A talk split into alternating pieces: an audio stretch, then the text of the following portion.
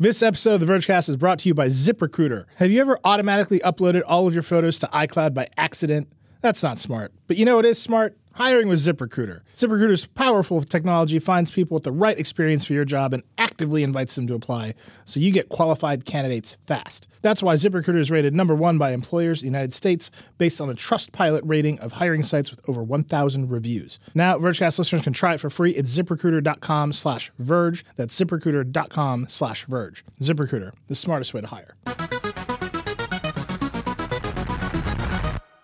Hello, and welcome to the Vergecast, the flagship podcast of TheVerge.com and the Vox Media Podcast Network. VMPN. That's what the suits want me to say. You let me know if that's what you, the listener, want me to say. Vimpin. Vimpin. anyway, I'm your friend Nilay. Paul Miller is here. Hello. We're joined by Ashley Carman. Hello. Ashley, host of Why'd You Push That Button? The very one. It's That's coming. Me. It is coming. October 17th. Yes. Ooh, we have we'll- a date. That's great. You We'll a have our trailer next week. It's all happening. And Dieter, you heard his voice. How you doing, Dieter? I'm doing really well. I'm very uh, excited that we are in the, I think, the back half of hardware silly season. I hope. We'll see. But uh, meanwhile, there's like other huger news other than, you know, random new uh, devices getting released. A lot of stuff going on. A lot of stuff going on. So, uh, a, a very busy week in the technology world. There was a big Microsoft event. We're to have Dan Seifert on in a little bit to talk about all the stuff that happened there.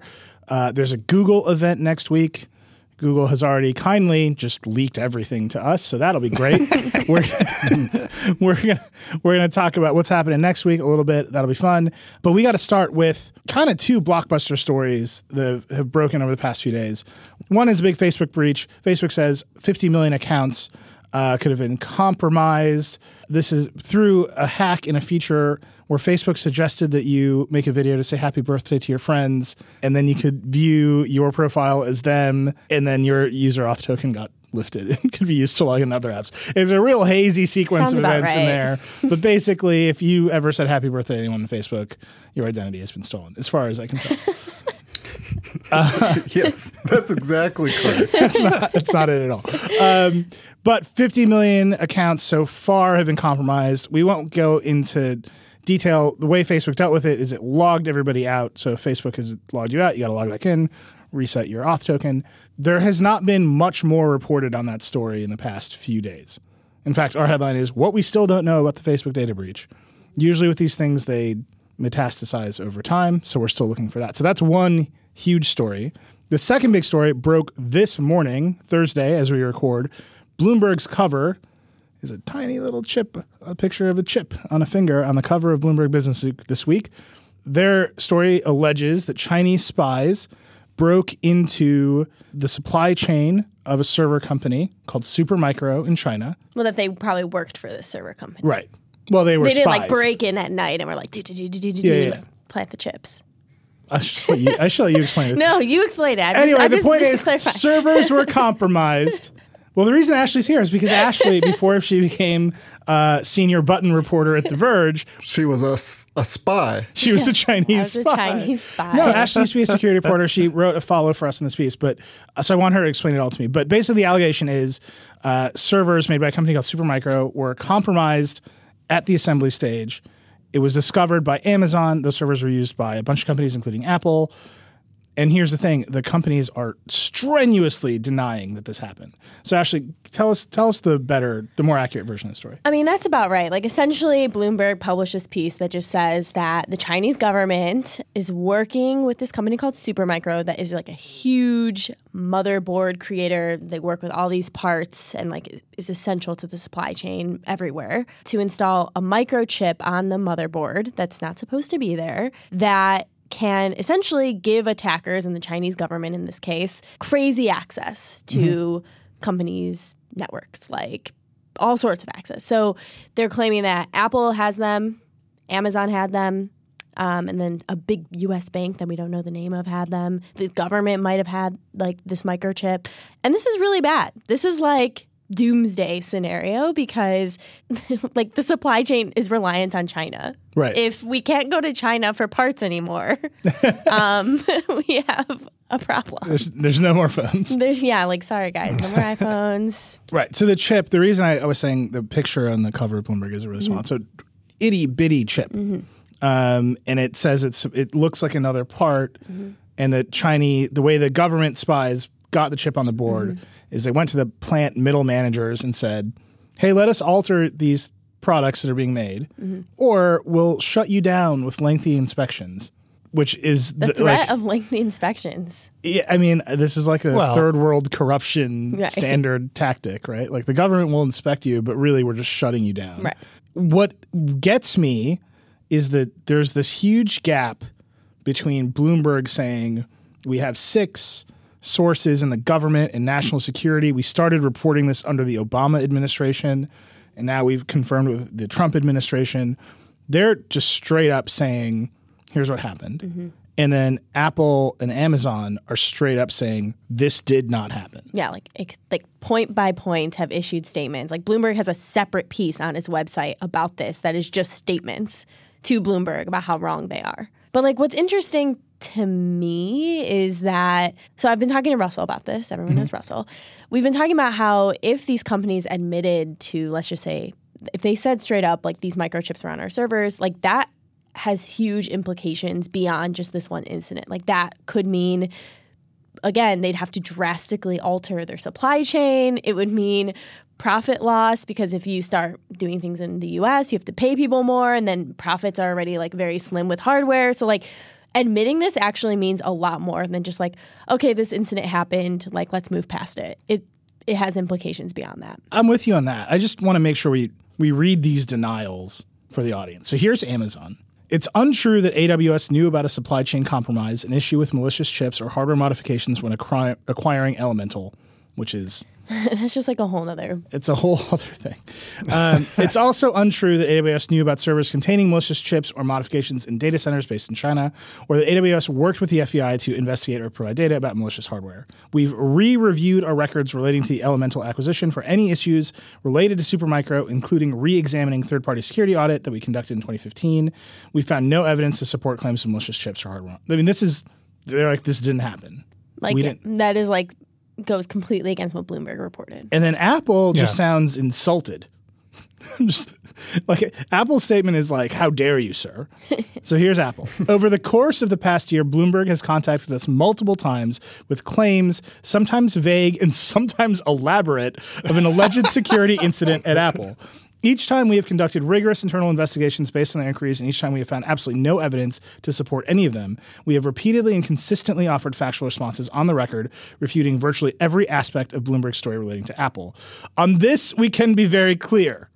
Apple has never found malicious chips, hardware manipulations, or vulnerabilities purposely planted in any server. Apple never had any contact with the FBI or any other agency about such an incident. We are not aware of any investigation by the FBI, nor are our contacts in law enforcement.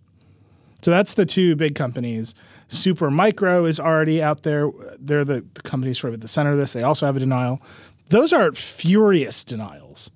Yeah. They're not, we're investigating. I mean, clearly they've known this story is coming for a while, and they've been like building. They've been like sitting there getting angry over time. I think. Yeah. Um, I mean, one possible explanation is that I think these statements get rid of is like the PR people are deliberately kept out of the loop because of the Russian nesting dolls of like OPSEC security, blah blah blah. Uh, I don't think that's true. I don't think it's true that they're flat out lying. Uh, there's a idea out in the world that they are told uh, by the government for national security purposes that they have to lie something something but that seems pretty conspiratorial to me. So yeah like trying to square my inherent trust in what i read in like the bloomberg report and their like characterization of their reporting with the just vehement denials from especially amazon and apple uh, i do not know how to do that yet. There that that is a circle and i don't know how to square it. So Ash, what's your your read? Right there's I don't think the government is going to tell Apple and Amazon to deny this. And any it really feels much more like the Trump administration would love this is like This see is China we need the take. Trump was right. Yeah, China's bad. China's Yeah. screwing us. Yeah. Here more tariffs, we're shutting it down, move all this manufacturing in the United States. Mm-hmm. Is that your read? Well, I do want to just point out. So I didn't actually realize this a couple, a year, two years ago at this point, or a year ago. Uh, the Information published a piece about Apple severing its relationship with Supermicro after finding like a malicious firmware on the servers. So like this story has been brewing for a Yeah. minute, and it's interesting that it's come out now. But I have, I just think I, I mean, Apple, this would be huge. If Apple was like, yeah, we had bad chips on our servers, ev- like Apple's whole thing is privacy and like being the one secure company in this world you can trust. I can see why they'd want to deny this report, like for sure. And also the implication that, like, again, if this happened, Trump has that case right there to be like, all right, so why are we not? Why are the iPhones not built here? Yeah. Why are the parts not here? Why this? You know, it's like giving ammo to this Well, issue I- that's the- already I don't. hot. I don't think the Trump administration is like particularly worried about triangulating the difference between the Bloomberg report and what Apple and Amazon are saying. They're, they're just going to take the Bloomberg report and be like, "It's happening." True, but why give them more? I guess. Yeah. I, Paul, do you have any sense of how this actually works? Physically, Yeah, like the the sort of technical claim at the heart of this story is fuzzier than you would think. well, as far as encryption, if you're encrypting data locally on your device, then even if it goes through or is stored on remote servers, it's not transparent to those servers. So they could obviously, eh, depending on how sophisticated this chip is, they could somehow see some quantity of activity. They could possibly log activity of a server or or anything that's done in the clear would be possible to sniff. But even then, I mean, this is a very small chip. I, I really wonder how much it's actually capable of. So the the reporting So I the read, key is to encrypt everything locally and never trust anybody ever. I feel like Paul's gonna. he's turning us into a crypto show, whether we want to be one or not. Well, it was either Bloomberg or someone I talked to that was saying that essentially when it's on the hardware level, like encryption doesn't matter. Like Right. this chip can say, "Don't check for a password. Don't check for encryption," and it won't. Right. Like that, it just bypasses all security measures because it's on the hardware level. So what it's claimed to be able to do, again, this is Bloomberg's reporting. The companies have completely denied that it even exists, let alone has these capabilities. But what Bloomberg claims it can do is it injects code into the operating system that then the operating system will start talking to another computer, mm-hmm. right? Mm-hmm. But I don't know how that like. Let's just pull it. Let's be skeptical of Bloomberg for a second. To pull that off, you have to have the designs of the motherboard that Supermicro is building for uh, Amazon or Apple or Elemental, which is this company Amazon acquired. You have to know which ones they're going to buy. So you have to have like the purchase order from Apple that says we want this motherboard. Supermicro, I think, has like 600 designs that you can further customize. So you have to know exactly what they're ordering. Then you have to like find the right plant manager to compromise with your threat of inspections. You have to make sure they're not going to tell their boss or whatever. They're not going to tell Apple. Then you have to like design the part that will do the thing with Apple's code or Amazon's code that you think will lead to the right result. Then you have to modify the design of the board such that Apple doesn't see it. And then you have to actually manufacture the board and ship it to Apple such that Apple or Amazon don't figure it out. There's a world in which it's it's not that uh, targeted. So if this part turns out to be pretty cheap, and presumably you know there's a hundred different server designs, but they don't all like they're not all completely unique. And so if you get in early enough and be like, all right, the the basic way that the you know BIOS works for the talking to this processor is this on all of these things. Early on, we can make this thing, you know, dirt cheap, and we're just going to throw it into everything. And uh, and then like later on, if we determine that our you know giant pile of tiny little sliver sized chips are out in the universe, and we know that, or we suspect that some of them are being used by Apple, we turn those ones on remotely or do whatever we do there you know, like all these servers are out in the world. Uh, they just they're everywhere because they're dirt cheap. And then eventually one of them, they all start like phoning home every now and then. And then you're like, oh wait, this one phoned home from an Apple server farm. And then you you like start communicating with that one. Like that's the that's the thing that seems more likely to me given the way that they've described the tech. But again, I'm in this crazy position where like the denials are so like strenuous and straightforward and Apple's even like we're not under any confidentiality agreement. Like we're just saying what we're saying that uh, there there has to be another turn here to like actually explain what's going on. Another possible way for this to work was if you just, I mean, think about Spectre and Meltdown, right?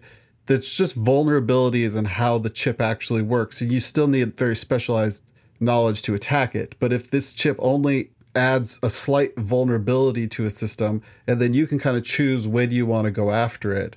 And then you hack in based on a vulnerability that you created with this tiny little chip. Yeah. But yeah, I still don't, I have no way to read this this whole denial situation.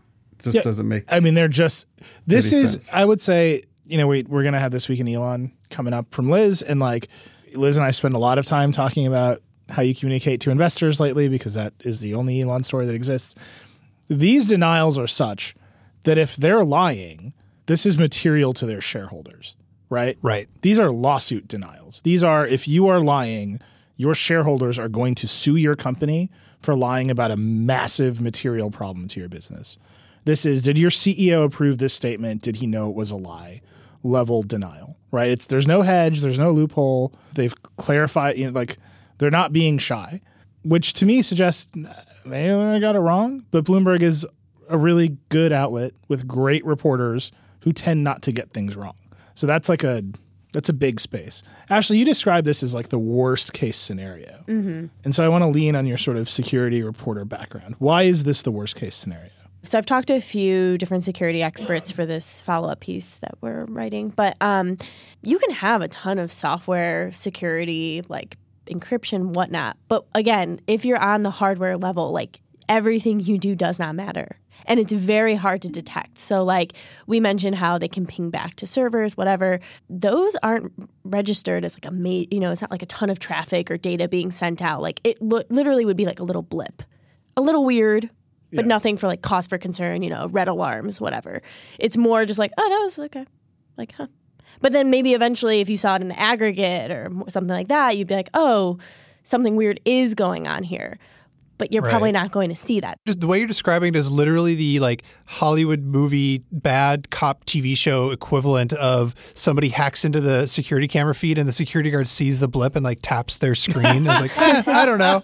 yeah, exactly. That's kind of how it's been described to me. And what's interesting is like Intel, I guess, has its uh, management engine that's on their chips, but you can't even see that without a microscope. So, like, think about how tiny those chips are. Like, even if you were going to physically inspect every aspect of a motherboard, you might not see these chips. Like, Yeah. okay, so you can't really tell what's happening on like the network layer. You can't tell physically if you were going to inspect every last bit of it. It's very difficult to see. Maybe like bug bounty, for example, is a uh, solution sometimes for vulnerabilities. But in this case, most hackers don't have access to Supermicro's Yeah. like specifically targeted motherboards. So like there you can't really rely on the hacking community unless they like took a vested interest in this. So like there's there's no way to really play this as like, oh, we could detect this easily. Everyone I've talked to is like, yeah, this is a problem that like there's no safety measures. There's no way to figure this out. They've been they've been ringing the alarm about this Yeah, forever, and yeah. now it's happening or Yeah, not exactly. happening. Yeah. I mean, the the the gulf between again the gulf Yeah. between the report and the denials is so vast that it's hard to just say f- with any certainty what is going on here. Right. It's yeah. Like uh, who knows? And by the way, to Bloomberg's credit, and again, they, Bloomberg is a great outlet with terrific reporters. They just printed all these denials in their piece. They are that Yeah. confident, right? Like, there's the piece, and as Ashley mentioned earlier, there's a link in the middle of that piece. It's just like read the full denials. you just like click it, and there's Apple saying Bloomberg is wrong. Um, so they're they're they're feeling very confident in their reporting as well. So what happens next? well, I feel like we gotta figure out what's true here. Yeah. Like until something moves in that direction, I don't know what more can be done. Unless Trump all of a sudden is like starts pointing to this and then starts moving in the like regulation front. Yeah. That's Supreme Court distractions, just a small distraction right now, right? Um, but I mean, this is like this is ammunition for him. Right. In a I mean, he could go there again. Who knows? Who knows? it could happen. I really don't know anymore. It's hard for the U.S. given the fact that the NSA has done exactly this. Well, yeah, Yeah. like the U.S. has done. Um, so there were some Snowden docs around like hardware yeah. tampering. So I think famously HP just co-op just went ahead and cooperated with the NSA at one point. Uh, there's a building, like a Verizon building here, that just appears to be where the NSA lives. sick. Um, Russell's talked about that with us before. So Sick. it's great. There's just like a windowless Verizon building, and then like the people go in there and they put on their headphones and listen to your phone calls. Cool. At least that that's what I learned from Mr. Robot. I don't know about you guys. Uh, really, but the the real question is, like you said, how do we find out what's true? So who is who's gonna be the truth finder here? Is it Congress calls him up again and says, "Come and testify and tell me if this is true"? It- Do they get sued? Is there a researcher who's like, give me your motherboards, and I'm gonna check them out for you? I could see some researchers getting in on this for sure. Yeah. Yeah, I could see that. The government, again, just like, who knows? Yeah, Maybe. Like I mean- maybe someone will be like, yeah, let's let's fight with Apple today. Yeah. Let's let's summons them or something. But like Yeah, I, I, with the I mean, really so I mean, the thi- I think if only you could see Ashley's face. I'm um, so tired, the look Eli. on Ashley's face is the look that is that is that I feel in my heart, which is even if you get Apple's chief of iCloud security in front of a congressional panel, yeah. are they going to ask even remotely the right question? How do I get Siri to work? Yeah, exactly. They're gonna be like, look, I've got, I don't know, I just it keeps saying I need more iCloud storage. Is, do the Chinese do that? Like, I don't. Can you help me, sir? And then there's some grandstanding, and then you know, then there's like a Cory Booker moment, which is always a delight, and then and then they go home. Mm-hmm. We right? want Ted Lieu on this one.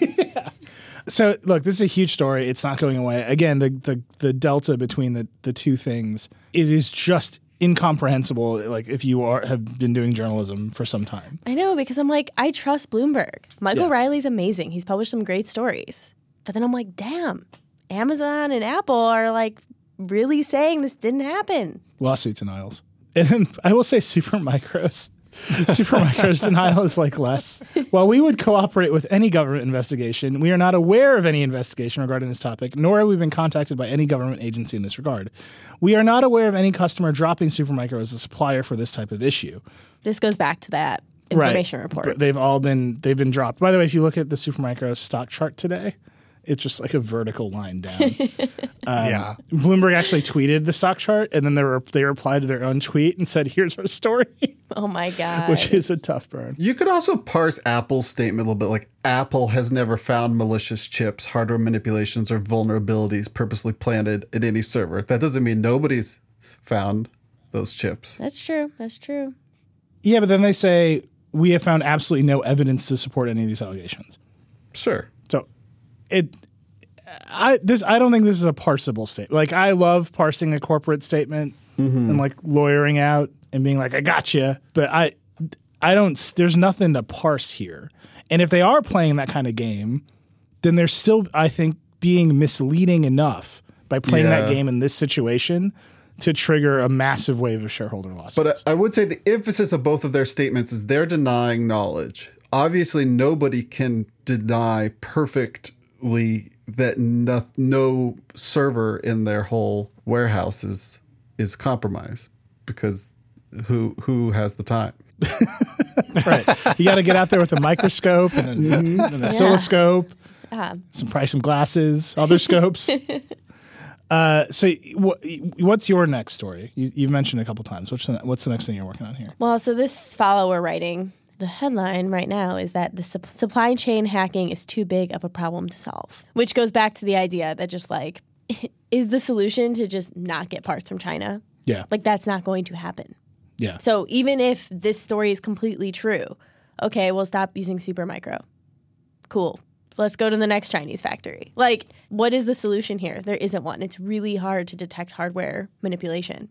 Like every security researcher I've talked to is like, yeah, good luck. Just assume your hardware is compromised. That's a lot. Like literally, that's what they've been telling me. Do they sound, what's the tone when they say this? Do they sound defeated or are they like, Are they drunk? They yeah, are they? One yeah, person offered that maybe the U.S. and China, and I would assume she also meant to say Russia too, should like get in a room and sit down and have a really frank conversation. oh my. And I was like, okay, that could happen. Yeah. she knows the countries aren't people, right? She just wants them all to get together like- and be in harmony. like they're trade representatives or security researchers. she just says everyone should get together, chat it out, set some ground rules. Okay. So like like like, Like- rules of engagement. Yeah, like, like no hardware tampering. Yeah. But China is the only one that makes the hardware. Sure, but you know, gotta talk to China. Yeah. Okay. So that's one. Uh, so she just wants to go to a meeting. One- someone else recommended the blockchain. really? Paul, there you go, buddy. Did you talk to Paul? I, I, I mean, He really was going hard on the blockchain. the only you don't need a blockchain to secure this, but you need a, a, a hardware device that ha- you have more trust in. So you you like trust the manufacturer. You do have to trust somebody at some point to make some object that can encrypt your data with a key that you uh, only you know. Once you encrypt data with a key that only you know, it is actually truly safe. And that is, as far as I know, the only provably safe thing. Sending plain text over Google servers is a bad idea no matter what. And I think Apple has done a fairly good job that i- if its iPhones aren't compromised, I believe that most customer data should be relatively safe. Right. I saw some tweets to this effect floating around today. Okay. So you've got let's have a meeting. You've got blockchain. Mm-hmm. Is there a mm-hmm. third option? A meeting about blockchain? Mm-hmm. BlockCon? chain ChainConf? Chain conf. No. So- that's about that's as far as we've gotten. So this is either we're decentralizing everything and we're crypto kids for life, Mm-hmm. giving that Lambo, or where this is a state, A diplomacy problem. like a state level diplomacy problem. yeah. That's wild. that, that's like where I've gotten with this so far. That's incredible. But again, it's like we need to figure out if this is true. It's so hard to do this reporting when everyone's everyone's hedging now. It's kind of like, well, I don't necessarily believe it. Yeah. Like one person was telling me he didn't believe this story because he's like, it's just cheaper to find a person to go work at Apple. Like he's like, I could just go hire a guy on the street to go try to get a job at Apple. He's like, why would you spend all this money and corrupt this entire supply chain, which is also like physical evidence? Yeah. If they catch your mole in Apple, they'll fire the mole and you're done. Like, done. Yeah. Like, okay, what about it? Or buy a zero day on the black market. Right. Sure. This guy didn't buy it. Okay. for that reason. But I was like, okay, well, I, 'Cause- I, I was like, well, if you implant a chip, the chip can't change its mind. Yeah, the chip isn't going to get like drunk and leave an iPhone, anymore, right? Um, but it's cheaper. You, but maybe the Chinese like Chinese spy agencies are like price conscious. They're like they're looking at like the menu and they're like, mm, uh, you know, I'm We're going to go with the chicken. server level today. they're like let's splurge. I will. I, let's go, let's let's go after that factory tonight. yeah. I mean, I hope that's how it works. It's been a hard week. in the spy movies. All right, Ashley. Well, thank you so much. Thanks. I don't know if that's going to be the headline that Ashley publishes. oh wow! Well, I just I can't promise you. It will be. I promise you right now on the show. We're thought you were going to just give me a better headline. Oh, we're all doomed. That's what it sounds like. it's easier to hire a I thought guy. it was just headline shade. oh no, I was just I was just saying read Ashley's story, but I oh, okay. can't. Oh, okay. I can't Yeah. promise you that you're going to Google exactly that, Oh, okay, okay. or can I? I don't know. anyway, thank you so much, Ashley, for being Yeah. on. Read her story. Read our follows. We'll be all over this. We're Listen, gonna listen to the podcast. plug it. Plug it right now. What's your first episode? Well, I think our first episode. So, why'd you push that button? October seventeenth. First episode will probably be why did you delete your tweets? Very controversial. Real big. Yep, I did it. you did it. Did you do it? Yeah, Yeah, you're in it. definitely. All right. And the trailer is next week. Yes, I'm super excited. on. Wednesdays. On Wednesdays. Yes, So- because you guys took our Tuesday slot. Hmm. I'm sorry. I like the interviews though; they're good. Thanks, Ash.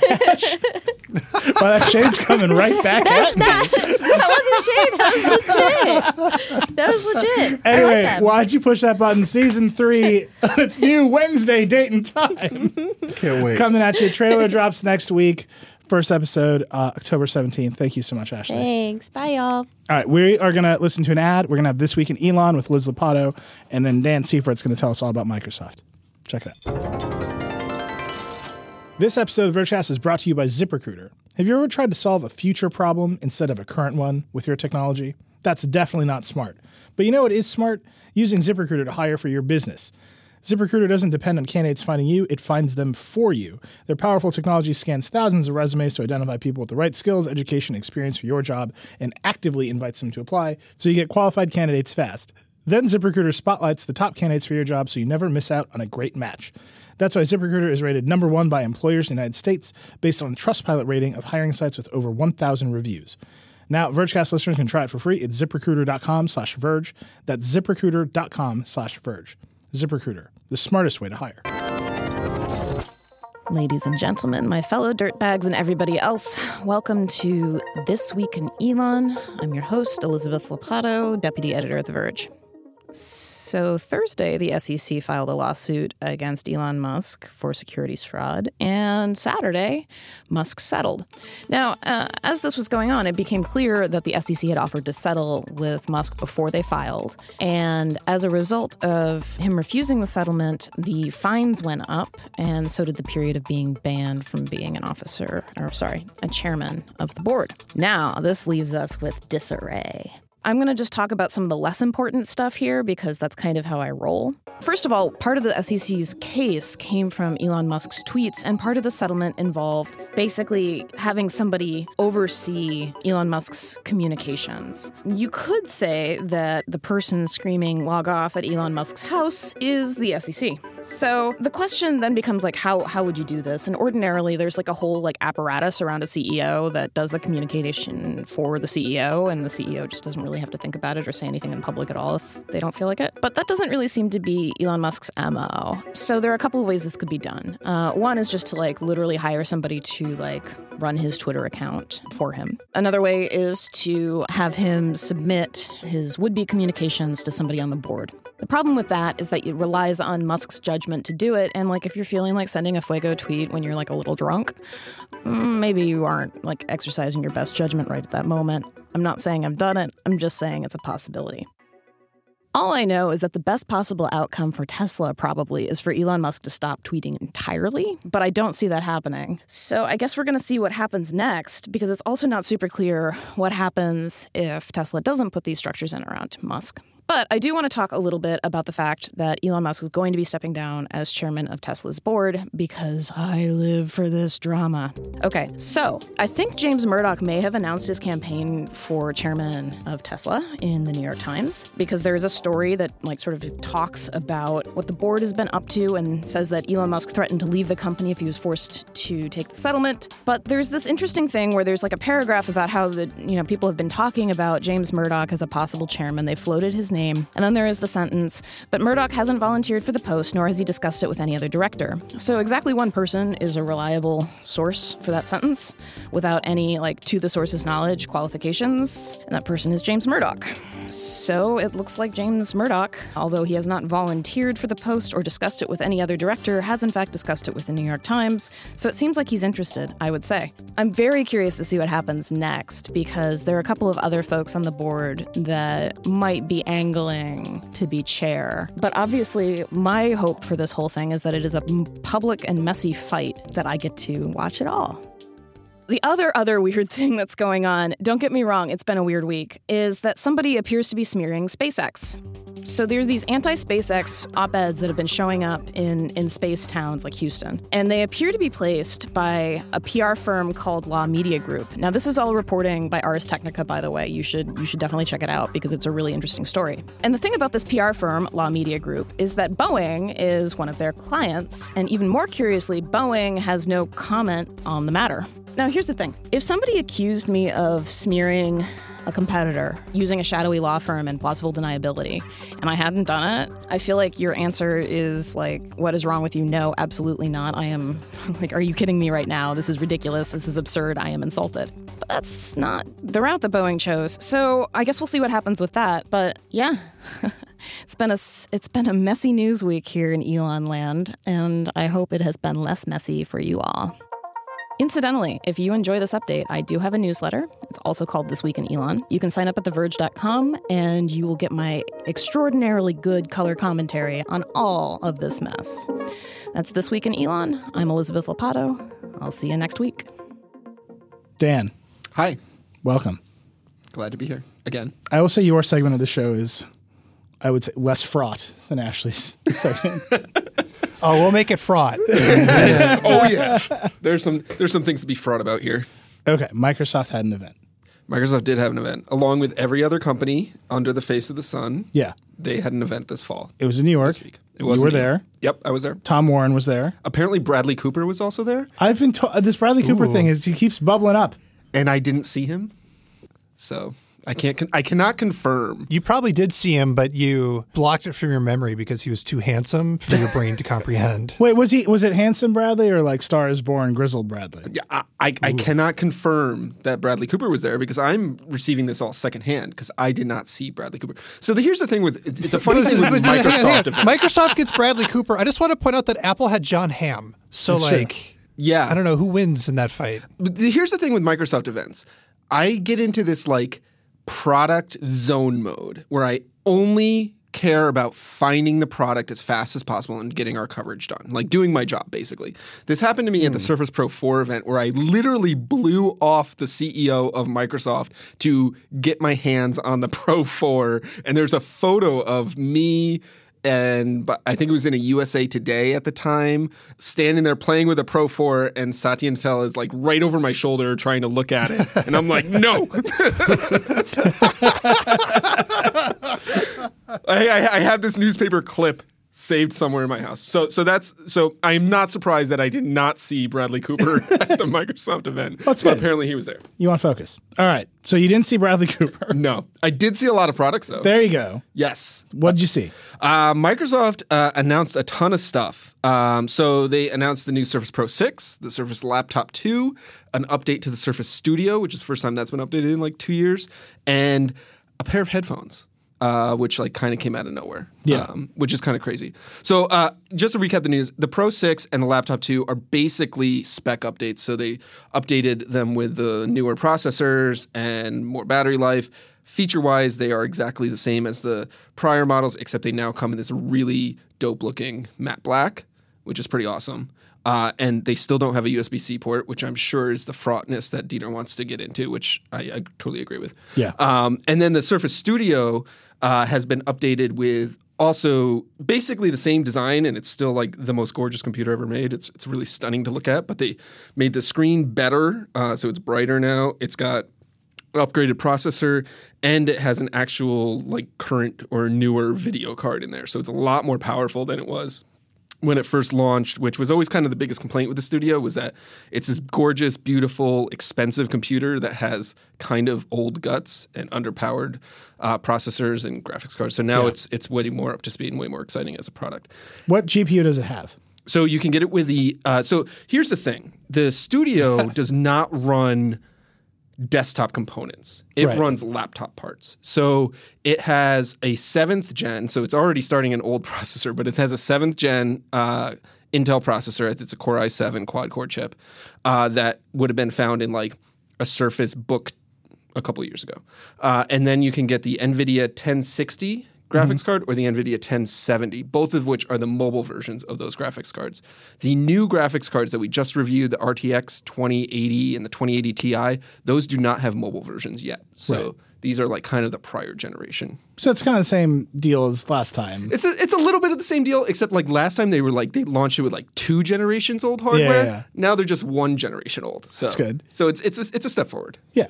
I like that the Surface, if you just don't know, if you just live a year behind, Yeah. the Surface Studio is like, this is the greatest ever. I mean, that's kind of, you know, you could say that about a lot of Microsoft's products. they are the most gorgeous computers with like outdated components for whatever reason. The Surface Studio, I, I don't know why I never made this connection. This is like the remember the 20th anniversary Mac? yeah. It's just like this perfectly beautiful computer, and it's like it never looked practical in any way. But Yeah, I and mean, it's basically overkill for. I can't think of any reason that I would want a Surface Studio for for use, but it is very very beautiful. I had done nothing but imagine myself using a Surface It, Studio. it on is definitely overkill for blogging. Like like I want one to blog on, and it is way more than I'll ever need to blog on. No, But- I have a vision when I, I raise my standing desk to a standing position Mm-hmm. and I fold this thing down so it's like horizontal in front of me. And then I, I just, I'm just swiping. I'm Yeah, just like moving. You're swiping, you're dialing. You're, you're Yeah, I've you're got a dial. I'm like, turn the traffic up on this story. and then um, this Trello card, I'm just like flinging it. It You take the pen and you, Yeah. you circle all these problems with someone's article, and Yeah. you're like, ah, fix this. Sean Steven, his reporter, sits right in front of me. I'm just flinging that Trello card. It's like flying across the room. His computer's like beep beep beep. It's like he's been assigned a story. Like, I think about it all the time. All right, that's the Surface Studio. to, to be fair, the Surface Studio is really appealing if you are a digital artist. Um, I'm very excited to get our hands on the new one and uh, put Dami Lee in front of it and see what kind of art she can make with it because she's a phenomenal digital artist. So uh, it, it's a pretty cool computer. And obviously, it looks amazing. The new screen, like the screen on the old Surface Studio, was pretty stunning in person. The new one's even more. Like it's just like turned up, and it's it's it's great.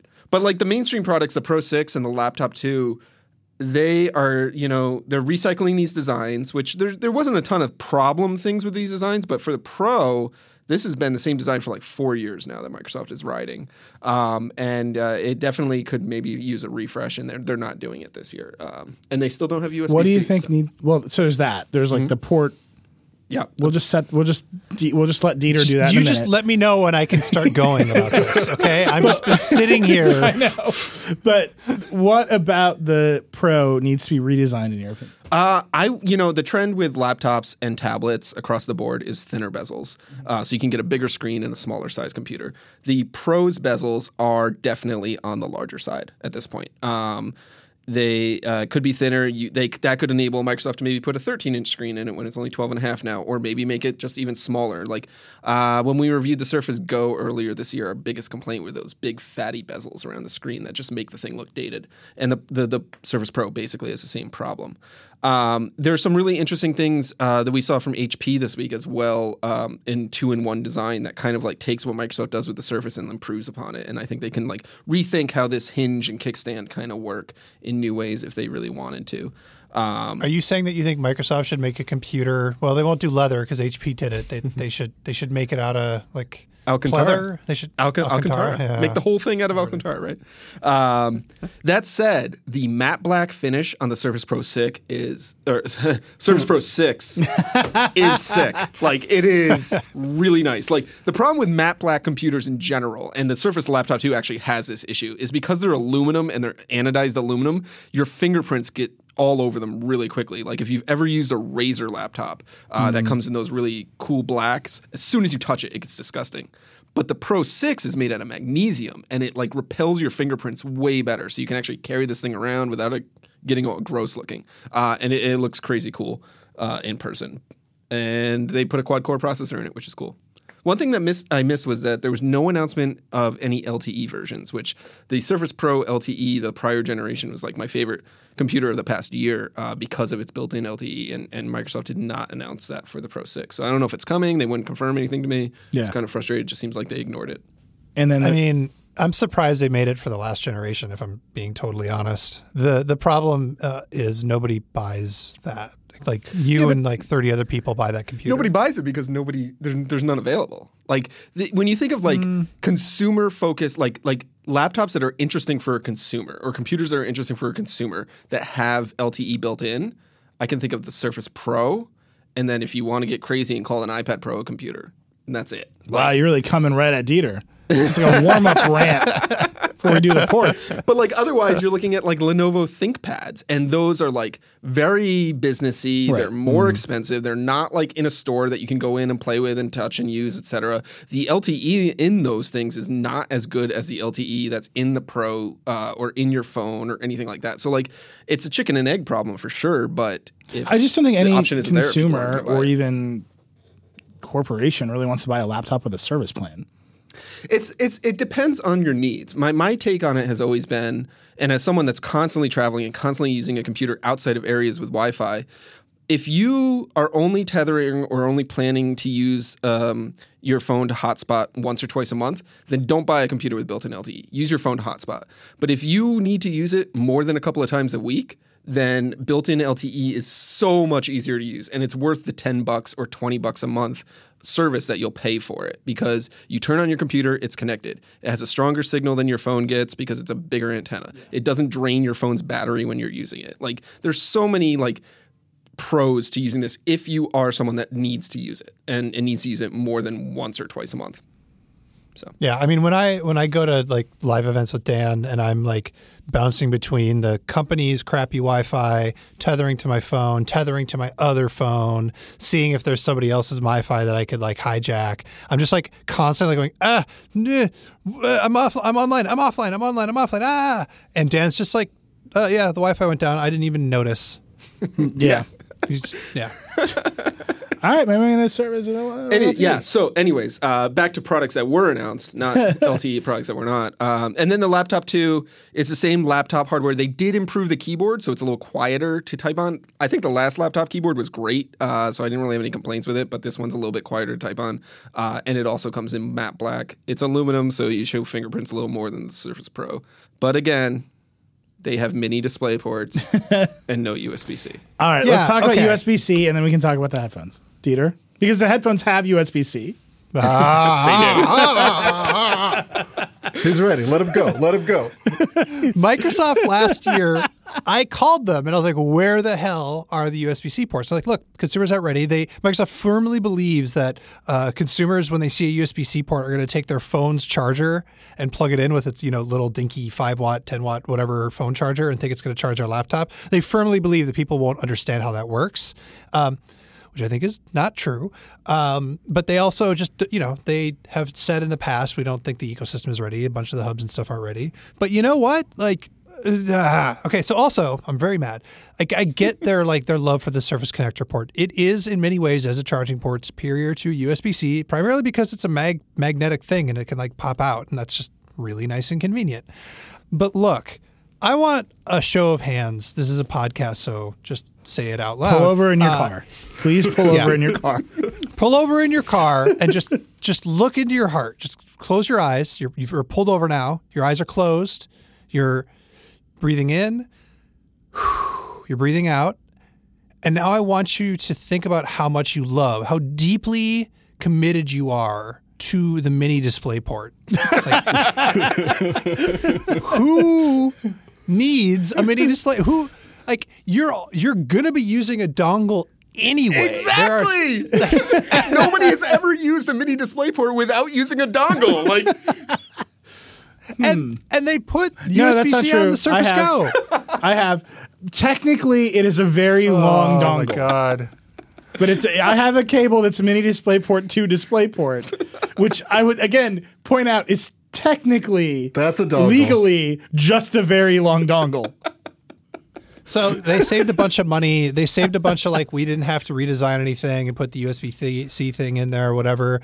Uh, but fundamentally, like Microsoft is participating in holding USB C from getting to the place where Microsoft feels okay using USB C. and the problem is they're using it on two other laptops. Like, Right. it's insane. And it's on the studio, right? Uh, honestly, I can't remember. It does. I, I remember think. it. I think the studio does have it, but it's not. It's like there, but it's not like it's not used for power. Obviously. Sure. Um, Well, so I think this is the the most.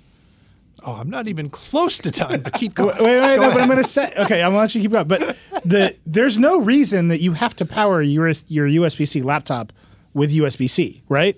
Correct. I would prefer if the Touch Bar MacBooks had a MagSafe port for power. Yep. And then maybe also let you use USB. It, I like the Yep. Surface connector. By the way, Dieter, you can get the Surface connector dongle for USB C, of course. That thing is an abomination. it is. I use it, and it's an abomination. All right, Dieter, continue, continue by all means. I don't. know. Now I'm mad about the Surface the USB dongle that Microsoft made. It's it's it's the uh, it's just huge. But fundamentally, they should have just they should have swapped out the display port for this thing. They're holding back the entire USB-C ecosystem. Uh, everybody else has got at least one thing. Apple's gone all in, maybe too far, maybe not. They could have just put it on there, and I just don't like. There's like there's no justification for it other than like they didn't want to spend the money to redesign the internals of their computers. And I also conspiratorially, speaking of that abomination of a dongle, I think Microsoft might not just know how how to make stuff with USB C very well. they might not. They just might not be good at it. I don't think anyone is. To be pr- to Yeah. be I very mean, clear, they did it on the Surface Go. They did it on the Surface Book 2. It works exactly Yeah. like we're asking them to do it on the Surface Pro or the Surface laptop. They still have the Surface connector for the main charging port, but if you're traveling and your phone uses USB-C and you only want to carry one charger with you when you're traveling, you can charge a Surface Go with the same USB-C cable that you charge your phone with. But Same thing with the but that's Surface a Book new 2. product. But the Surface Book 2 came out a, like a year ago Yeah. at this point, almost. Like, Surface Book 2 was the first Surface product that had a USB C port. It's not its main charging port, it's not its main uh, I/O, I guess, because they've got USB A ports as well, and there's other ways to connect to it. But it's there, so you can use it if you want to. And like that's really all we're asking for. We're not asking for Microsoft to remove the USB A port at all. We are asking to get rid of the mini display port because that's kind of like what year is it? But and we're not asking to get rid of the Surface connector. Like all of the USB A port and the Surface connector can stay. Just put a USB C port in place of the uh, mini display port. You got to use a dongle anyways. The USB C port can at least use for charging and video if you have the right setup there. So like, ah, Yeah, I'm with Dieter. we uh, Vlad is at the Paris Auto Show this week, and he's reporting on cars, and all the, all these new cars have USB C ports in them, um, which is amazing. Like I love it. Like the new Jeep Wrangler has a USB C port in it. Um, and it's funny to me that I think most people will end up buying a USB C to Lightning cable for their iPhone because of their Mm-hmm. car, and not because Apple just put it in the box, which Yeah. is completely backwards of how it should be. First of all. Uh, and then you gotta then, th- but then I think of like poor Panos. He's like everyone will be confused, and it's like you see the person with You know like, what's confusing, Their Surface Pro Six, and he's like plugging it into his Jeep Wrangler, and he's like, "This isn't charging." You know what's confusing, Panos? Half your product line has USB C and half does not. That's what's confusing. We gotta get he, Panos was on the Vergecast like last year. We, we should get him back. Just to be clear, it's not like these are dying products for Microsoft, right? Like a a company who's like, you know what? We don't make enough money on this product to invest in refreshing the internals. I mean, Panos will like so. Tom and I, who were there, we sat down with Panos, and uh, there's a number of articles uh, on the site from you know Tom's reporting and did some excellent, got some scoops out of that. Uh, but like we we asked him this USB C question: Why not the Surface Pro Six? And he will talk endlessly about how much work they did re-engineering the internals to add the newer processor, add more power, add more battery life, and do all these things without making the external chassis any thicker or changing the design at all. Like, like there there is a ton of work in making all of that happen. I don't know why they just didn't also make USB C happen in that same process. So this is what I was saying to Dieter. I think it's actually harder to USB C well than than anyone is letting on. So like, I want to buy like a USB C Anker power brick with like five USB C PD ports. You just cannot buy that product No, as far as I no, they come with like one USB C PD port and then four USB A's. But so there's there has to be some reason that you can't shove like a PD port wherever you want. I agree, but at the same time, the Surface Go has one, so Microsoft has done it before. Maybe that guy left. Maybe he turned out to be compromised by the Chinese and he got fired. You don't know.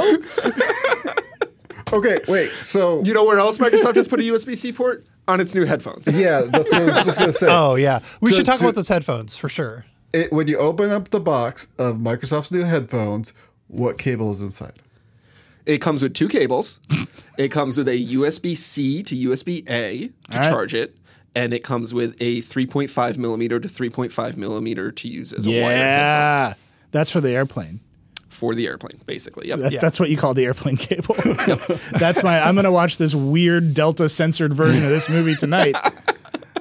The headphones seem crazy to me. The headphones are interesting. For one, they were a surprise. Um, I don't think anybody really ever expected Microsoft to make its first Surface wearable product, uh, and for that product to be headphones. But they, I think they make a compelling case for like why they fit into the Surface ecosystem. They're they're designed very much for uh, people who work in an open office, creative types of people who might be moving around and like wanting to block out noise. For starters, they are noise canceling headphones. They're wireless Bluetooth headphones. Um, they are very similar to things like uh, the Beats Studios or Bang & Olufsen's headphones or um, Sony has uh, the um, WH1000 MX something something that are really excellent. Uh, Bose noise canceling QC35s, excuse me. So they're all kind of like playing in that field. They're 350 bucks. They're priced around the same. They've got similar sized drivers, similar sized ear cups. Uh, but what is unique about them is all those other ones that I mentioned either let you uh, turn off the noise canceling with just like a binary switch, so it's either on or off. Or some of them don't even let you turn it off at all. Sennheiser doesn't let you turn it off. Bo- uh, Beats doesn't let you turn it off.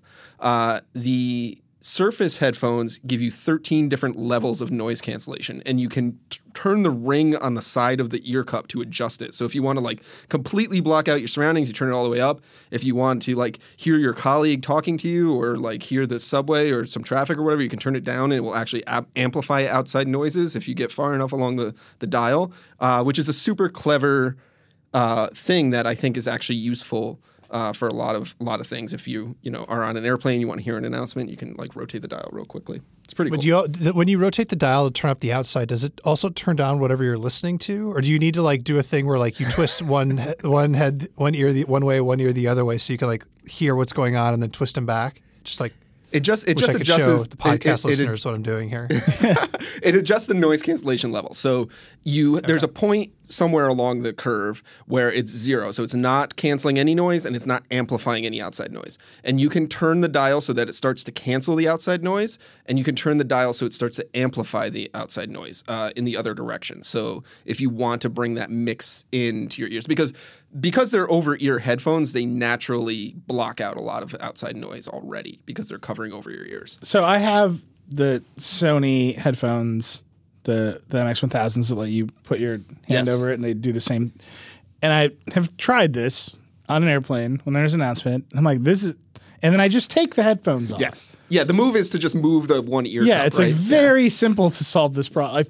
It really feels like we're over engineering a solution I mean, to probably. This is also the company that makes the. Surface Studio. So, like, over engineering is their their brand. Why do they make these headphones? They tell you. So the, again, the, the the reasoning that they said, and I asked them, I was like, "You are entering a very competitive space. There's a lot of headphones, a lot of established players in this area, especially in this price point." Uh, and they said that they feel like there was a need for people who are working in open offices or you know uh, those kind of like no- noisy environments to be able to switch between a silent experience and an experience where they can hear the outside noise. So if their colleague comes up and walks to them, I don't know why they don't feel like pulling the ear cup off of one ear is sufficient. Um, they do have a feature where if you take the headphones off your head and put them around your neck, the music automatically pauses, and then you put them back on, it'll automatically start up again. Um, I've seen that before on like Plantronics Yeah. headphones, so it's not entirely a new feature. Maybe that Is conflicts. this is this like a Cortana Trojan horse? it could be a little bit. Right? They, They, do make have, really good headphones. Are a little bit. Are they cheaper than everybody else? no, they're about the same price. right. range. Well, so much for the Trojan Yeah. horse theory. I, li- I Uh, like I this mean, like idea they of do have Cortana built in. I like this idea of mixing the noise cancellation though, because it can be kind Yeah. of uncanny, but it's at hundred percent, right? And so you can maybe get a bit of vibe for your uh, your office, or also also I. It's weird. I know that Microsoft's obviously you know targeting this at, at young creative professionals, but I I am noticing that the next generation just uses Discord all the time. Like there are a lot of people that are always like basically a, a mute button away from a voice conversation with somebody. So it also makes sense. It, it, it's like it feels like headphones with a microphone are becoming sort of a key part of using a Windows computer. Sure. They are also very proud of the microphones on these. They have a total of eight. So there's four noise canceling microphones and then four beam forming microphones, which are designed to pick up your voice when you're on a call or in a Discord chat or something like that. Uh, You which know- they claim is twice as many as competitors. if di- if you plug this thing into your computer over the USB port, will it become a USB audio device? It will not. I asked if there did audio out over USB C, and they do not. They are only used for charging. The uh, the USB C port is only used for charging. Uh, And if you want to do audio just about out, to go you on have a whole thing. 3.5 mil. You know, what's interesting to me is that, as Paul's saying, voice chat on the computer is so important, and Microsoft has made this great hardware with all these microphones and the beam forming, and then someone should just hire someone to work at Skype. Because if that was, if because no one works there anymore. Maybe the guy that put USB C in the Surface Go is now working at Skype. It'd Yeah. be great Like if, softened by uh, true if Microsoft's voice chat product Skype had any employees or any further development. I want to ask you all like the there were like Tom Tom actually had a really great tweet about this. There were like 30 articles that came out like Yeah. right after the Microsoft event that said Microsoft is the new Apple. App, Apple. Apple. Yeah. Microsoft's the new Let Apple. those Midwestern roots shine, buddy. Yeah. Uh, they have a, you know, the, the case is basically that they have a, a, a coherent product lineup that uh, makes sense for different product segments. And there's nothing in it that, like, other than complaining about USB C, really drives as much consternation as say the the MacBook Pros have amongst its user base, and the you know the MacBook Air is just still exists for some reason. What do you make of that, Dan? Especially you, like having held the products, does it Uh, does it so does I- it feel coherent? Does it feel Apple-y in some way to you? I, I, I think there's a couple of aspects to that. One, Microsoft is coming from like almost an underdog status where it's it's it's coming from below. Like no, it has had less expectations for a long time. The original Surface product lines were not that great. They were kind of panned. They lost a ton of money on them. So it's been kind of on this upswing for the past half decade or whatever. So it's got that benefit from them. Whereas Apple is like all the way at the top. So like any slight mistake is going to bring Apple down. Um, and you know the Apple MacBook Pros have had plenty of, of mistakes to complain about.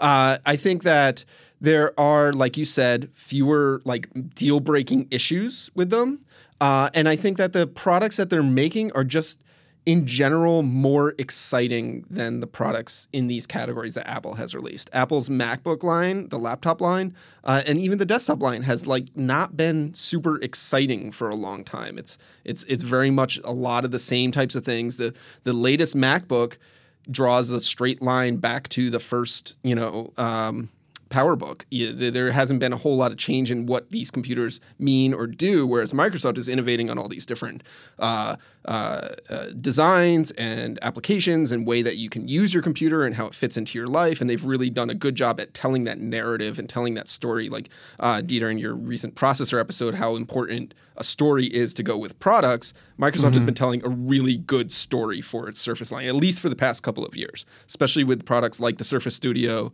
the Surface Laptop, the Surface Pro, things like that. That in in how these can like integrate into your fun, hip, creative ways of life and and make your life better and make yourself more creative, and and that has a lot to do with it. Uh, and but at the end of the day, the products are are good. They work well. They're exciting. They're different. They're unique. They're new. Like there's a lot of like freshness with this that you don't get from Apple's traditional Mac line at this point. Tra- yes, the traditional Mac line. Yes. They're like, it's got a touch bar. um, it's not. I mean, they're they're doing stuff, but here's I have a different read on that. It's great. I mean, these products are cool. I think Microsoft has like revitalized Windows, revitalized the ecosystem with them. They don't sell a lot of them. They do not. Uh, certainly not in compared to like HP and Dell, which moves the majority of PCs. So here, here's my read on it. I, I was talking to some Microsoft folks too. PC sales, if you look at them, and it really depends on whether you count the iPad Pro or the iPad as a PC. But if you look at them, they were dropping, dropping, dropping, and they've stabilized to up. Right. Yep. It, it depends on. It really depends on what you call a PC. But no matter what what you put in the definition, they they've stopped dropping and they're stable to top.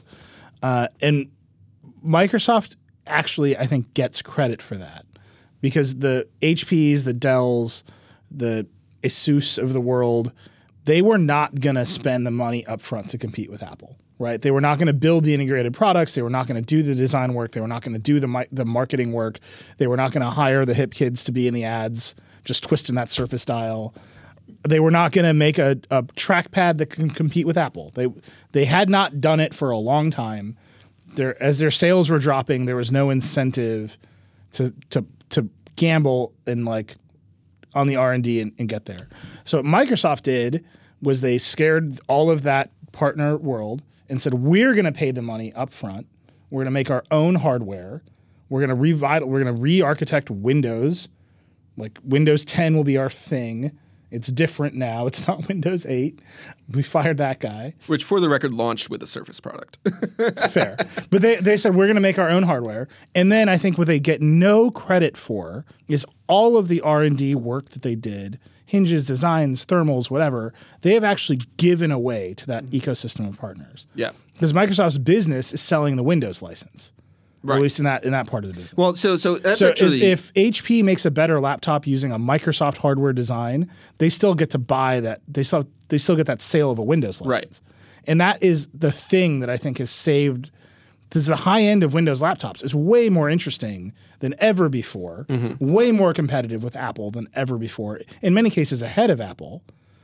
And Microsoft gets this like this little corner of that high end, but HP and Dell also get a chunk of it, and that's I think what stabilized their sales. I don't think people think of Surface as that thing. They think of it as their competitor to Apple, but really it's the thing that enables the Windows ecosystem as a whole to be super competitive at the high end and then trickle down to the low end. But I don't think Mi- Microsoft never talks about that. Yeah, I mean, you're right. And if you look around at the uh, field of PC worlds, there are Surface Pro clones all over the place that use almost the exact same design as the Surface Pro. Um, I think the Surface Pro is probably the best executed one out of all of them.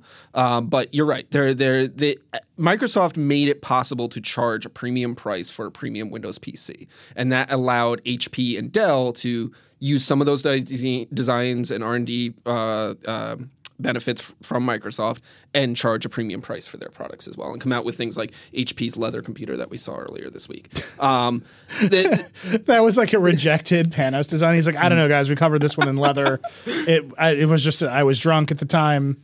D, and HP was like, "Yep, that's uh, that's our new signature." product." but but you're right in that like making hardware and selling hardware is never going to be business, uh, Microsoft's business model. Microsoft's business model is services and it's software, and whether it's selling that software and services to OEMs like HP and Dell, or whether that's selling Office 365 to businesses and consumers, or whether it's the new thing that they announced as well, uh, a, a monthly plan where you pay for the hardware and you pay for Office 365 in one single bundle that you pay like a subscription fee for Microsoft products basically. That's their business model. So like anything that drives that business model is good for Microsoft. Anything that doesn't drive that business model will fall away and they're Yeah. probably going to lose interest in. you know, it was that same. Um, you know, there's we we should switch and talk about Google, but um, you know, that there's the rumors that new Chromebooks will dual boot to Windows. And I, like in the course of the same conversation, I was like, "Do you guys care about that?" And they're like, "We've never heard about this, but if they're buying a Windows license, that's great." and like, I th- I don't think people give Microsoft enough credit for understanding what their real business is. I mean, Dieter, how many companies, I'm thinking most notably of Palm, have tried to license their operating system and then build a hardware business that competes with their licensees? It like ne- never works. Google Yeah. right now with Android, I don't think they think of the Pixel phones as like driving the high end of the Android market. I think they're trying to make a phone that competes with Apple, right? Like Microsoft is actually doing something different by creating all of this space and incentivizing their partners to to make better products or doing the R&D and the research for those partners and then the whole thing is competitive in a way that I don't think anyone else has ever managed to pull off. Yeah, I, I, you could make the case that Google is trying to do something similar with um, Chromebooks and the Pixelbook. Uh, they've been much more hands-on with a lot of Chromebook designs than they have been with Android stuff. So last year there was the uh, Samsung Chromebook uh, Plus, and the, there was that OP1 processor, which ended up not going anywhere, which is strange, but whatever. Um, and then there was the Pixelbook. Um, and then you know we've got rumors about next week. So in that area, they might be doing something a little bit similar. Um, but yeah, tr- like historically, if you make stuff and license your software, it doesn't go well for you. But it's always hard to know like how much of that is um, that that business model is fundamentally flawed, and how much of it is if you're in a position like a lot of those companies when they get in that position are just sort of flailing in the first place. um, like Palm specifically, like they they changed their business model 13 times. So I do think what Microsoft is doing is relatively unique. I also, uh, without saying too much, think that um, Intel might be doing has a, has a, a related strategy uh, in terms of uh, teaching people how to make better computers. Yeah. All right. Well, you talked about Google. We should do that. So here's what's going to happen. You, the listener, are going to listen to this advertising segment from Ericsson 5G, which is sponsoring the Vergecast this week. Then we're going to come back and we're going to talk about Google. All right, listen to this. And now, the 5G Meditation Minute. Welcome. Just relax your body. Breathe. Repeat your mantra and feel the calm wash over you. 5G is here. 5G is here. And it's going to change the way we live. This next generation of wireless technology will revolutionize how we send and receive data, and Ericsson is one of the companies building the infrastructure we'll need. Push away the bad reception and overcrowded networks. 5G uses multiple antennae to boost capacity, so in large crowds of people, like at a packed concert, you can still connect and share selfies instantly. Embrace the cloud. With minuscule latency and edge computing, 5G makes even remote files behave as if they were on your device, and you will have so much more to be thankful for. Augmented reality, 8K streaming, AI assisted services, smart cities, and the ever growing Internet of Things. Your future is empowered by 5G. Lie back. Be present. Focus on real connections. Ericsson is bringing 5G to life. Breathe in and breathe out. Repeat your mantra and feel the calm wash over you. 5G is here.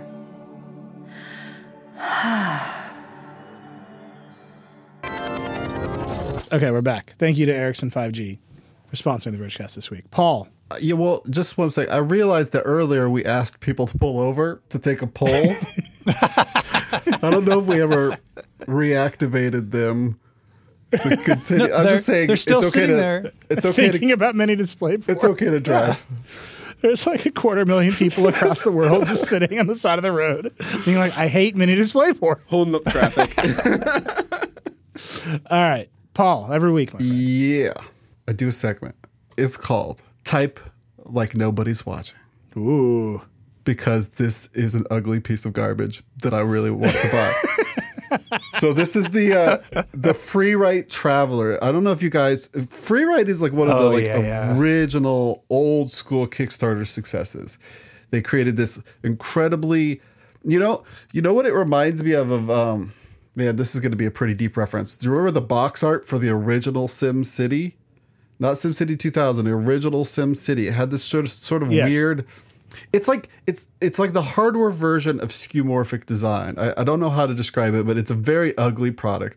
But the idea is you have a nice keyboard, you have an e-ink display, and so you can write distraction free. Well, so now they've made a new product called the FreeWrite Traveler, which is like it- it's a clamshell. It's kind of like the like the the mm-hmm. Sony VAIO. So it's got a tiny, it's the same little tiny uh, e-ink screen, but now it closes over the keyboard, and so it's a lot more portable, which is nice. Um, it's still just it's got these design accents. It's got these like I don't know how you describe. It's like kind of steampunk hinges. yeah, yeah. It's bad and it's ugly, and they should they should be ashamed of themselves. It's got weird curly cues around the screen, or like one of the screens. Yeah, because it has like two e-ink displays, it's or it's, one with a plastic bar. it's messed up, and I would be embarrassed to type on this. But it's also, in a sense, like basically my ideal product, and I'm so proud of them for making it. So I'm very conflicted. Um, I'm gonna get you one. How much does it cost? Well, it's it's 269 with early bird, but it's going to go up to 599 for What? retail. What? Yeah. So And- here's here's my thing. You cannot charge people six hundred dollars for steampunk hinges. Here's the ideal. This is an outrage. the ideal product for Does me. Does the hinge go beyond 90 degrees? I'm watching I'm watching the video and the the hinge is always at exactly 90 degrees when it's don't open. And that seems bad. They should lean into some of that Microsoft uh, uh, Hinge IP. It's Yeah, yeah, I mean, Microsoft charges thirty five hundred dollars for a hinge. So I'm just gonna say, like, if you look, just go, go, pull over your car again. I'm so sorry, but just go look at our story and look at this photo, and it's just there's like a there's the main e-ink display, and then another one just below it, on which is printed the word "Set your story free," but it's set in like old English type. yeah. Like it's just it. I don't. Okay, we're all gonna buy these. My ideal product. yeah, I mean, yeah, this is this is so you write the ye old blog posts on this. Right. You you take this. You take. Oh, by the way, this can like auto sync to like Evernote or uh, Dropbox or Google Drive. But Yeah. you take this. You just rip off the screen. Then you have a keyboard where you can just type things and then they still auto sync to the cloud. That's my dream. That's pretty good. Nobody's built it. So what would you be typing into? You just wouldn't see the you words. just wouldn't know. Yeah, you Yeah. just have like a text what Paul's buffer. saying. You just have like text. You're just making a very long text document, and and whenever you start typing, it's just storing everything that you type. And while you're typing, you can't see it. And then you go to your Correct. device that it's synced to, and you go But like, "Oh, that's what I wrote." Importantly, Yeah, and there- and there's a there little, are my typos. There's a little light that blinks when you type, so that you know it's being saved, so you don't freak out. Because sometimes I try to do this where I like pair a Bluetooth keyboard and then I put my computer across the room and type, but I keep on having to get up just to check that it's because I'm just scared that I'm it's, all these genius thoughts aren't being recorded. Oh my god. Well, we're all gonna get FreeWrite Travelers, and then we're all gonna go down to our local pirate ship and write the way God intended. Is that like a clippy screen? I don't. Whatever. Dieter, Yeah. let's do five minutes on Google Preview and get out of here. What's going on next? So uh, everything's leaked. uh, to the end. Uh, no, so the it's in New York. It's on Tuesday, and uh, we know that there's going to be two Pixel, Pixel Three, Pixel Three XL. We know that the Pixel Three XL is going to have a big old notch to make room for what appears to be a second camera, a, uh, probably a wide aspect ratio camera, aspect wide. You know what I'm saying? Yeah. It's probably going to have wireless charging. There's probably going to be a special dock for it. Uh, there's leaks about uh, potential like Pixelbook 2 with a bigger screen. There is uh, pretty clear leaks about a tablet that is going to run Chrome OS, fulfilling my uh, three year, two and a half year, whatever rant that Android tablets are dead and Google's going to replace them with Chrome OS. They're finally doing it listen to you know what I say when I predict things because you know they never come true except when they do three years later. Um, and then we've seen Google smart dis- or smart displays before, but only from like Lenovo and JBL. But it looks like Google's going to make one called the Home Hub, which is going to take on the Echo Show, and that might be all. Uh, and Yeah. that might we not even get all of that. So there have been leaks about the fact that the fact that all this other stuff has leaked so much, especially the phones, like it's possible that like they've got something weird with Pixel Buds, or it's possible they got something weird with uh, Google Clips, or maybe they'll update Google Wi-Fi or whatever. But since everything else has leaked so extensively, the fact that there haven't been leaks about this other stuff makes me a little bit dubious. So we'll be surprised by something, but you Yeah. know, you never know. I mean, it would be um, great if they updated Pixel Buds, right? I mean, those they didn't go off the way that they wanted to. Yeah. Well, so here's the thing. It looks like they're going to be including a pair of USB C headphones in the box with the Pixel 3. And the last I saw, they were planning on using that same headphone style with like the, it sits in the out, outside of your ear and then you use the little cloth cable thing to like push it through and have it fit in your ear hole better, uh, which I didn't love with the Pixel Buds, but I also prefer noise isolating headphones. So I didn't want to be too judgy about it. Um, but I don't know how well those will hold up over time uh, because there were some worry, or there were worries with the Pixel Buds that that like that thing wouldn't stay, you know, with enough friction over Yeah. time. To, to be clear, though, that was definitely the least worst problem of the Pixel Buds. Yeah, Basic operation. Um, yeah. and you hope that they fix the Bluetooth stack and all these things. Dan, you actually just reviewed the LG V40, I did. which has f- five cameras. Let's not talk about the ones in the back. It has a wide angle lens in the front. Yeah. Uh, It has has two cameras on the front. It's got a standard selfie camera and then one that is slightly wider so you could fit like another friend in your Are we expecting that Google is doing with the Pixel 3 what it has done in years past, which is like reuse an LG design? Like, is this, are these things going to be related? That's a good question.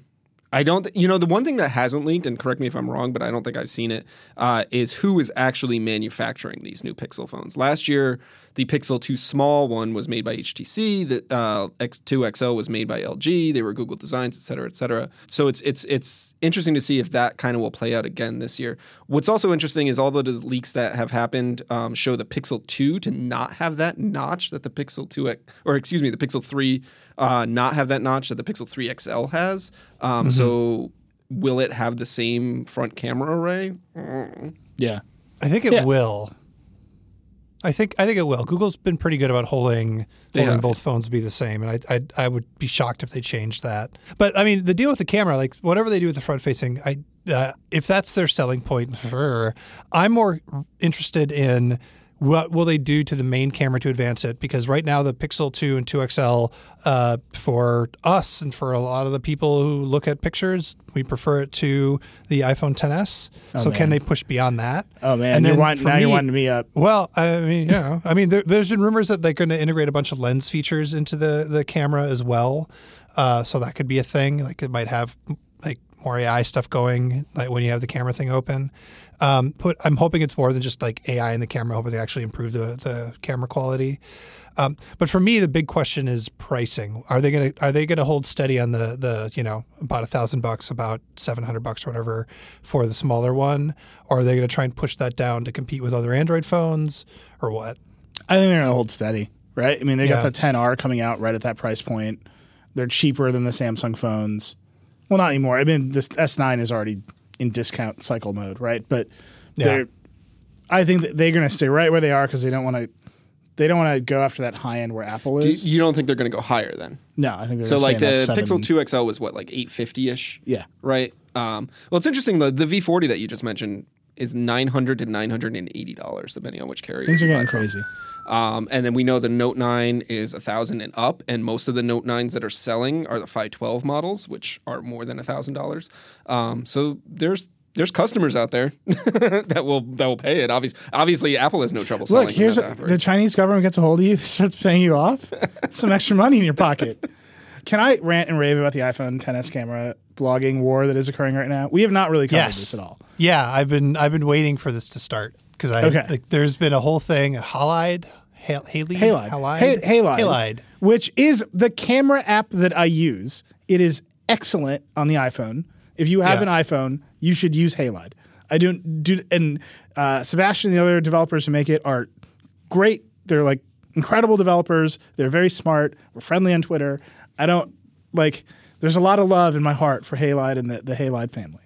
but this is actually a gate. Marques Brownlee made a video last week called like iPhone Gates Explained because there, there's always a gate with Apple.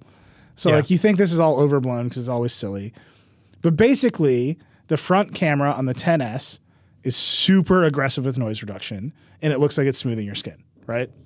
And Right. so there's like a beauty gate, like is are they doing the Samsung thing where they beauty filter you? But really, these cameras, and this is all in the Halide blog post, which you go read. The cameras they shoot at faster shutter speeds and higher ISOs, and so they're noisier, so they do more noise reduction, and then you get the smoothing effect. Hmm. So that's like what that's like one thing, which I tend to agree with because I ask Apple directly, "Do you do beauty smoothing?" And they're like, "No," and I don't think they lie about that stuff.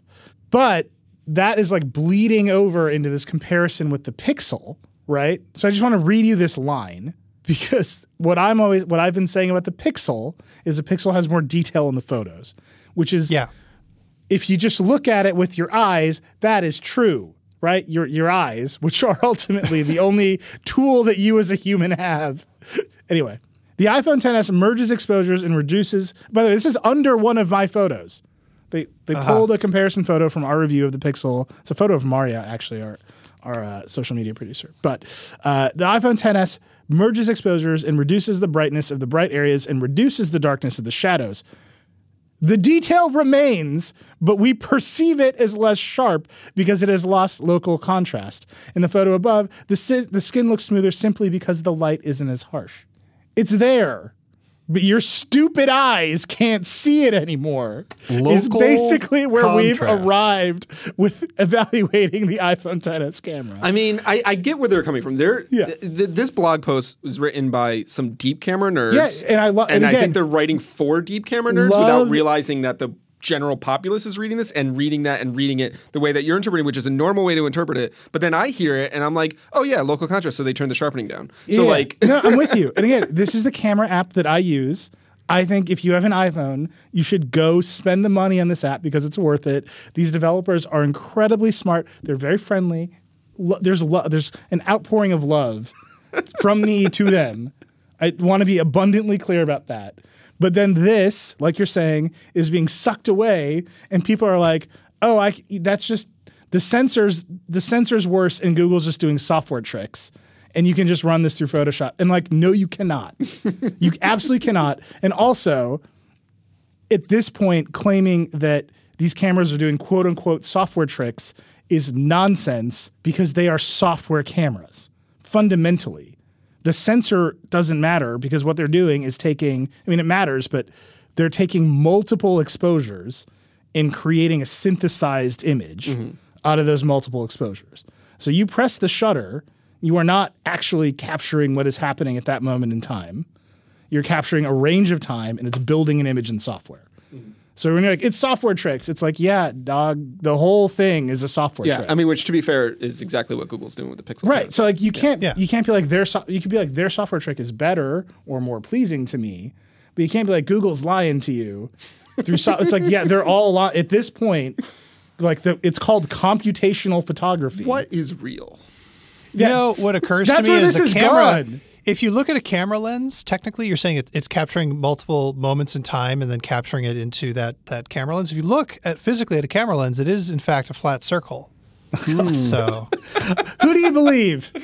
Reddit Have you dot com slash r slash apple? You're you- lying eyes. ever stopped to consider that maybe you're biased? All right, that's it. Goodbye. Just buy the the big story with the Pixel 3, regardless of all these leaks, is going to be what they did with the camera. Right? Yeah. And so like that's the thing to focus on. And I just I just implore you when you're when you read the both fanboys being like that's a software trick. The detail is there but you can't perceive it, which is just my favorite. It's just like my one of the most insane things I've ever read in the in the context of a consumer camera review. Just remember all that really matters is whether you like what it looks like or not. That's at the end of the day that is the only thing that matters. So just keep that keep that in your heart. That we're going to end on that up note. Hmm. Right there. Just or just pull over on the side of the road no, they're still pulled over for the last time. Pull over more. and just ask yourself who are you going to believe? All right. That's the end of the Vergecast. I want to plug two things. One, Dan really did review the V40. Yes, Five uh, cameras. I want to plug Guidebook in general. Guide, it's busy season for Guidebook, so uh, all the how-tos and reviews of every product that I've been on here to discuss, you guys have discussed over the past few weeks, are hitting Guidebook in uh, fast and furious. Basically, every day we have new reviews and content. So, verge.com/guidebook. Please click. Megan Farokhmanesh, who's an excellent reporter, uh, has been following the end of Telltale Games, a studio that just up and died late in September. Go read that. She wrote, she interviewed a bunch of people, including got the CEO on the record talking about what happened at Telltale. Why'd you push that button? It's come back October 17th. Trailer drops next week. Thanks for Ashley to being on the show. You can talk to us. I'm Reckless. Paul is Future Paul. Dieter is Backlon. Dan is DC Seifert. That's it. That's the Vergecast. Rock and roll. Paul. Promo code.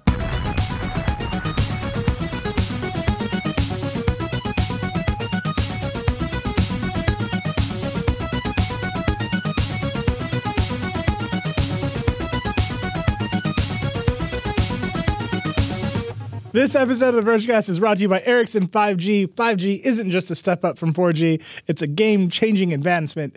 It's 100% faster and the ultra reliable, low latency network means it can connect more than phones and tablets. It connects everything. Imagine a jam session with band members miles apart in perfect sync. It's happening. Imagine an 8K entertainment system in your self driving car that rivals your home theater. 5G will have the power to revolutionize existing industry models or even create entirely new ones. This is just a glimpse of what the future will look like with Ericsson and 5G. Find out how 5G will transform the world at ericsson.com slash 5G. That's E R I C S S O N dot com slash 5G.